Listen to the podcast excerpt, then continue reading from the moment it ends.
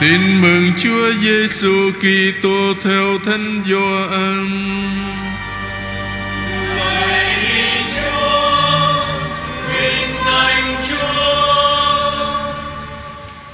Khi ấy ông Gioan đang đứng với hai người trong nhóm môn đệ của ông. Thấy Đức Giêsu đi ngang qua, ông lên tiếng nói: Đây là chiên Thiên Chúa. Hai môn đệ nghe ông nói liền đi theo Đức Giêsu. Đức Giêsu quay lại thấy các ông đi theo mình thì hỏi: Các anh tìm gì thế? Họ đáp: Thưa Rabbi, nghĩa là thưa thầy, thầy ở đâu? Người bảo họ đến mà xem. Họ đã đến xem chỗ người ở và ở lại với người ngày hôm ấy. Lúc đó vào khoảng giờ thứ 10 Ông Andre Anh ông Simon Phêrô là một trong hai người đã nghe ông Gioan nói và đi theo Đức Giêsu. Trước hết ông gặp em mình là ông Simon và nói: "Chúng tôi đã gặp đấng Messia, nghĩa là đấng Kitô." Rồi ông dẫn em mình đến gặp Đức Giêsu. Đức Giêsu nhìn ông Simon và nói: "Anh là Simon con ông Gioan, anh sẽ được gọi là Kepha, tức là Phêrô." Đó là lời Chúa.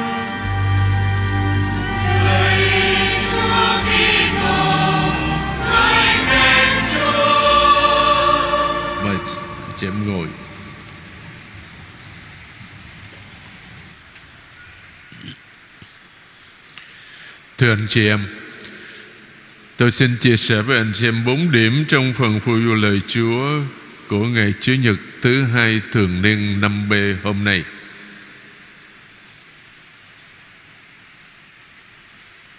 Bài đọc một chúng ta nghe bài đọc một trích từ sách Samuel quyển thứ nhất.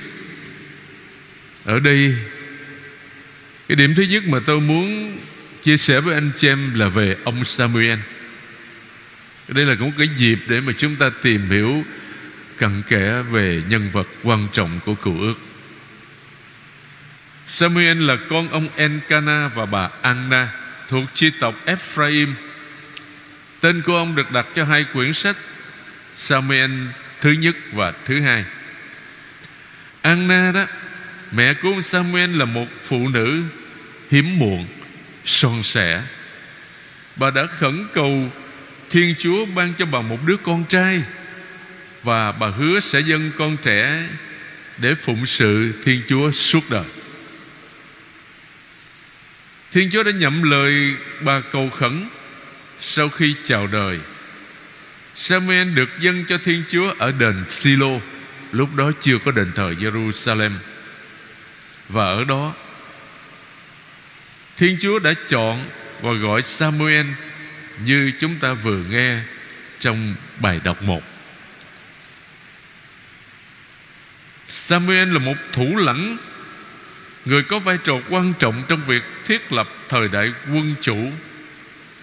Vì dân Israel đòi có vua, Nên theo lệnh Đức Chúa, Ông đã sức giàu tấn phong Saul làm vua, Là vị vua đầu tiên của Israel. Dân họ thấy chung quanh có vua hết. Mà tại sao ở trong cái đất nước Israel của mình Chỉ có các thủ lãnh mà không có vua? Họ đòi phải có vua.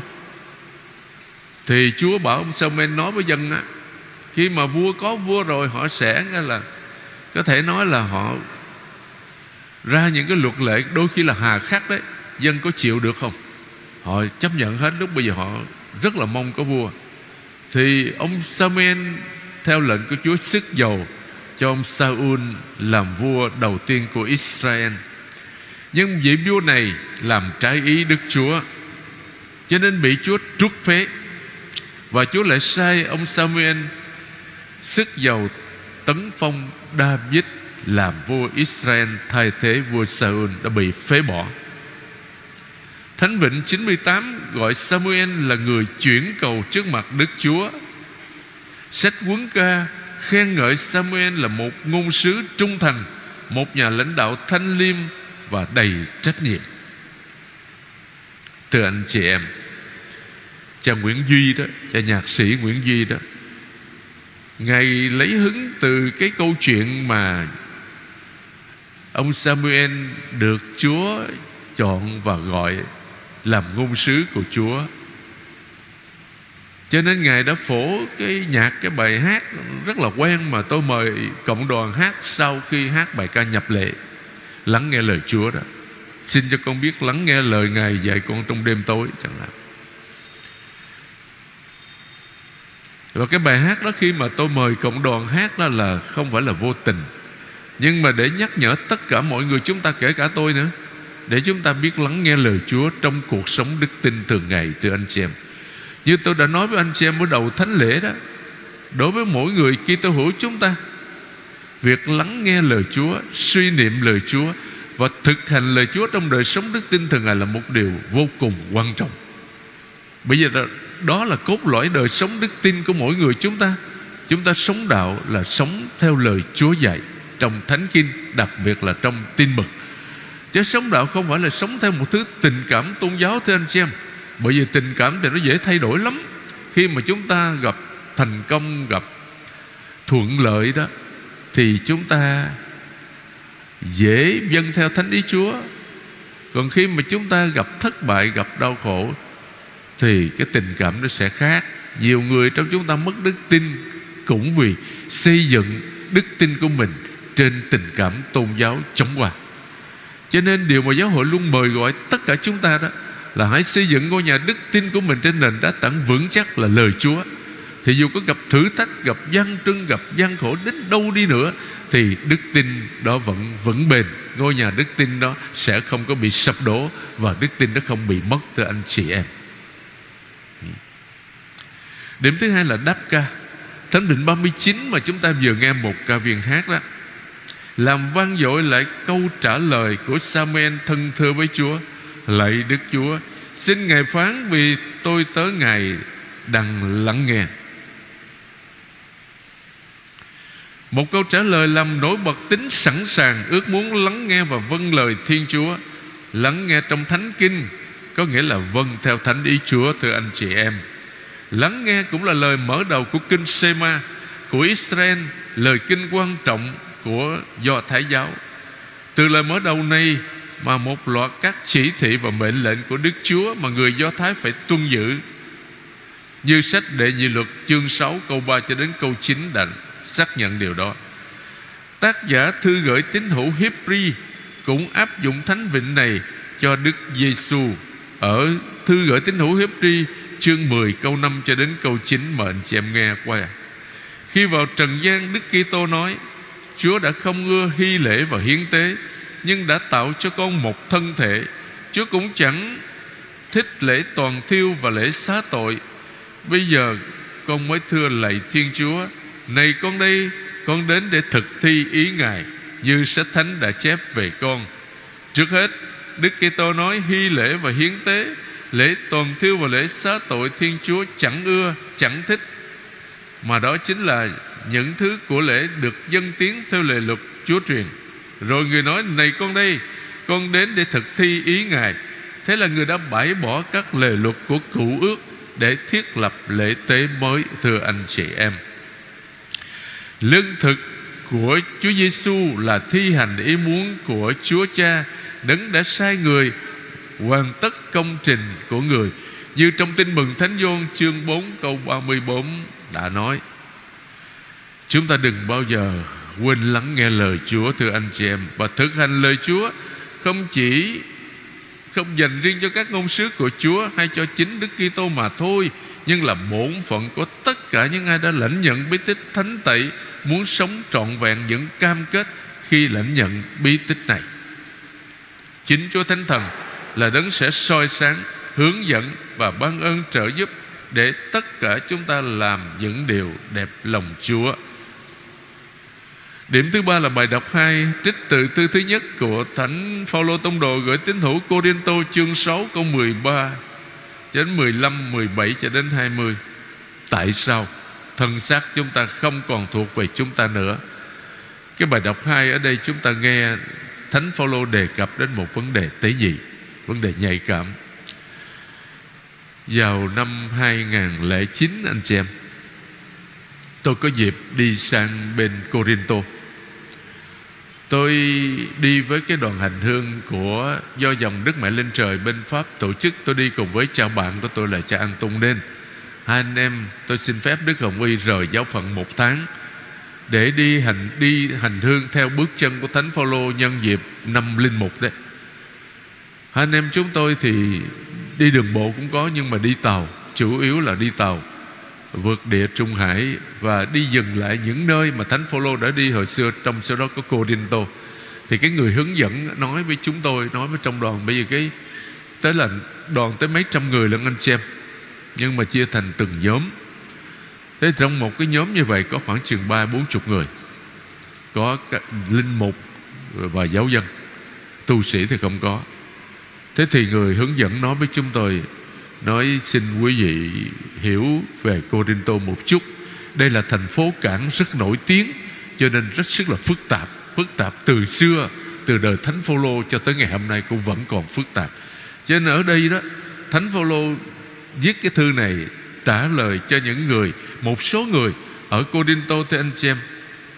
Đánh tan cái dư luận đang phổ biến ở trong thành phố Corinto, cho rằng tình dục cũng là một cái nhu cầu chính đáng như ăn uống vậy đó. Thánh Phaolô trả lời những người đó, Nhu cầu ăn uống đi liền với đời thống thể xác Và sẽ chấm dứt với nó. Còn đời sống tình dục Thì liên quan tới con người toàn diện, Tức là liên quan tới thân xác.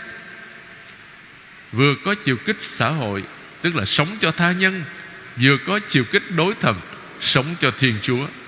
Như vậy con người được liên kết với Đức Kitô phục sinh Phải có đời sống tình dục xứng hợp Với một chi thể của Đức Kitô Chứ không phải là sống bừa bãi Như một số người ở Cô Đinh Tô họ chủ trương như vậy đó Và trở nên một kết hợp với Đức Kitô như là một chi thể và thân xác chúng ta trở nên đền thờ của Chúa Thánh Thần.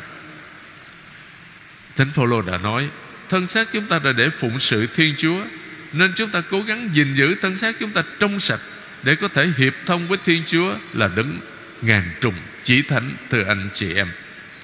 Và cuối cùng là bài tin mừng theo Thánh Gioan chương 1 câu 35 cho đến câu 42. Bài tin mừng chúng ta vừa nghe gồm một lời giới thiệu, hai câu hỏi và hai câu trả lời. Lời giới thiệu của ông Gioan tẩy giả với các môn đệ của mình đây chiên Thiên Chúa. Chúng ta dừng lại một chút để tìm hiểu về chiên Thiên Chúa ở trong Thánh Kinh. Thưa anh chị em, chiên Thiên Chúa là hình ảnh mà ông Gioan tẩy giả dùng để nói về Đức Giêsu và giới thiệu người với các môn đệ của ông. Đây chiên Thiên Chúa, đây đấng xóa bỏ tội trần gian. Hình ảnh này diễn tả sứ mạng cứu thế của Chúa Kitô đã được tiên báo trong cụ ước. Chiên Thiên Chúa gợi nhớ con chiên mà người Do Thái ăn vào dịp lễ vượt qua để tưởng nhớ việc Thiên Chúa giải thoát họ khỏi ách nô lệ Ai Cập. Như sách xuất hành, chương 12 câu 1 cho đến 14 đã nói điều đó. Đồng thời, chiên Thiên Chúa cũng nhắc nhớ con chiên hiền lành bị đem đi làm thịt. Hình ảnh của người tôi tớ đau khổ là Đức Giêsu hiến thân chịu chết gánh lấy tội lỗi của muôn người để làm cho họ trở nên công chính. Qua lời chứng của Thánh Gioan tẩy giả, hội thánh tin nhận Chúa Giêsu Kitô là chiên Thiên Chúa, chiên vượt qua người đã chịu sát tế trên bàn thờ thập giá, đã chết và phục sinh để giải thoát con người khỏi tội lỗi bằng cách gánh lấy tội lỗi của họ. Trong thánh lễ thưa anh chị em, trước khi rước lễ, chúng ta đọc hoặc hát câu Lạy thiên Thiên Chúa đấng xóa tội trần gian để nhắc nhớ việc Chúa Giêsu Kitô đã hiến mình để cứu độ nhân loại, để chuộc lại ân làm nghĩa tử cho tất cả chúng ta. Điểm thứ hai là khám phá Chúa Giêsu. Có một điều xin anh chị em lưu ý là đừng lẫn lộn ông Gioan tẩy giả với Thánh Gioan tông đồ.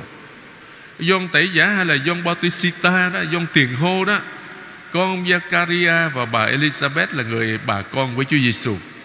Ông là vị tiền hô của đấng cứu thế mà trong mùa vọng không bao giờ thiếu hình ảnh của ông Gioan tẩy giả hết. Vì ông chuẩn bị tâm hồn cho người ta đón nhận Chúa Giáng sinh và là người làm phép rửa cho Chúa Giêsu tại sông Giođan.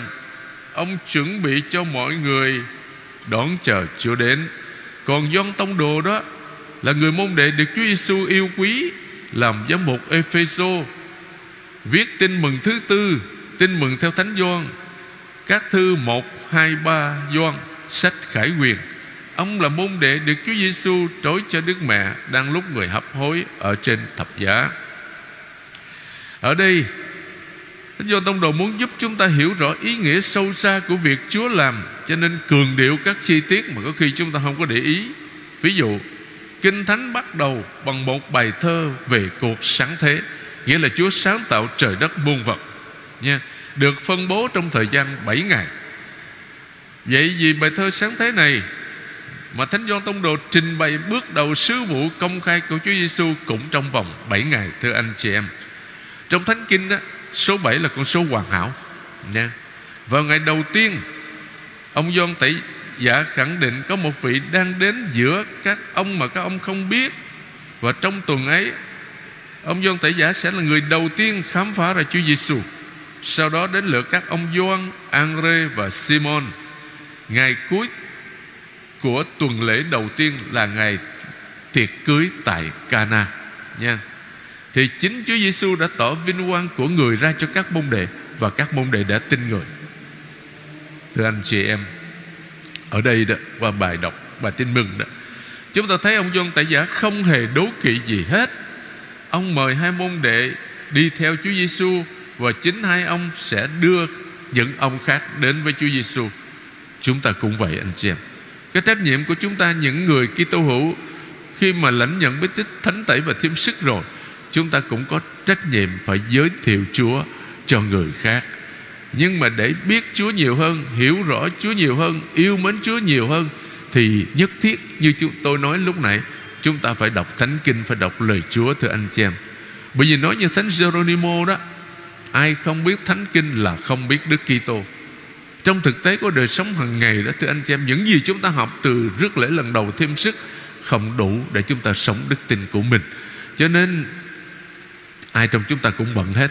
Nhưng mà chúng ta ráng tận dụng thời giờ Chúa ban để đầu sâu về giáo lý của Chúa Để đầu sâu về tin mừng Để đọc lời Chúa Để hiểu biết Chúa nhiều hơn Thì chúng ta sẽ yêu mến Chúa nhiều hơn. Và cũng nhờ đó mà chúng, mỗi người chúng ta làm tròn Cái sứ mạng Chúa đã giao phó Là giới thiệu người khác cho Chúa. Trong thánh lễ chiều hôm nay Xin cho tất cả chúng ta biết ý thức được tầm quan trọng của lời Chúa trong đời sống đức tin thường ngày của tất cả chúng ta.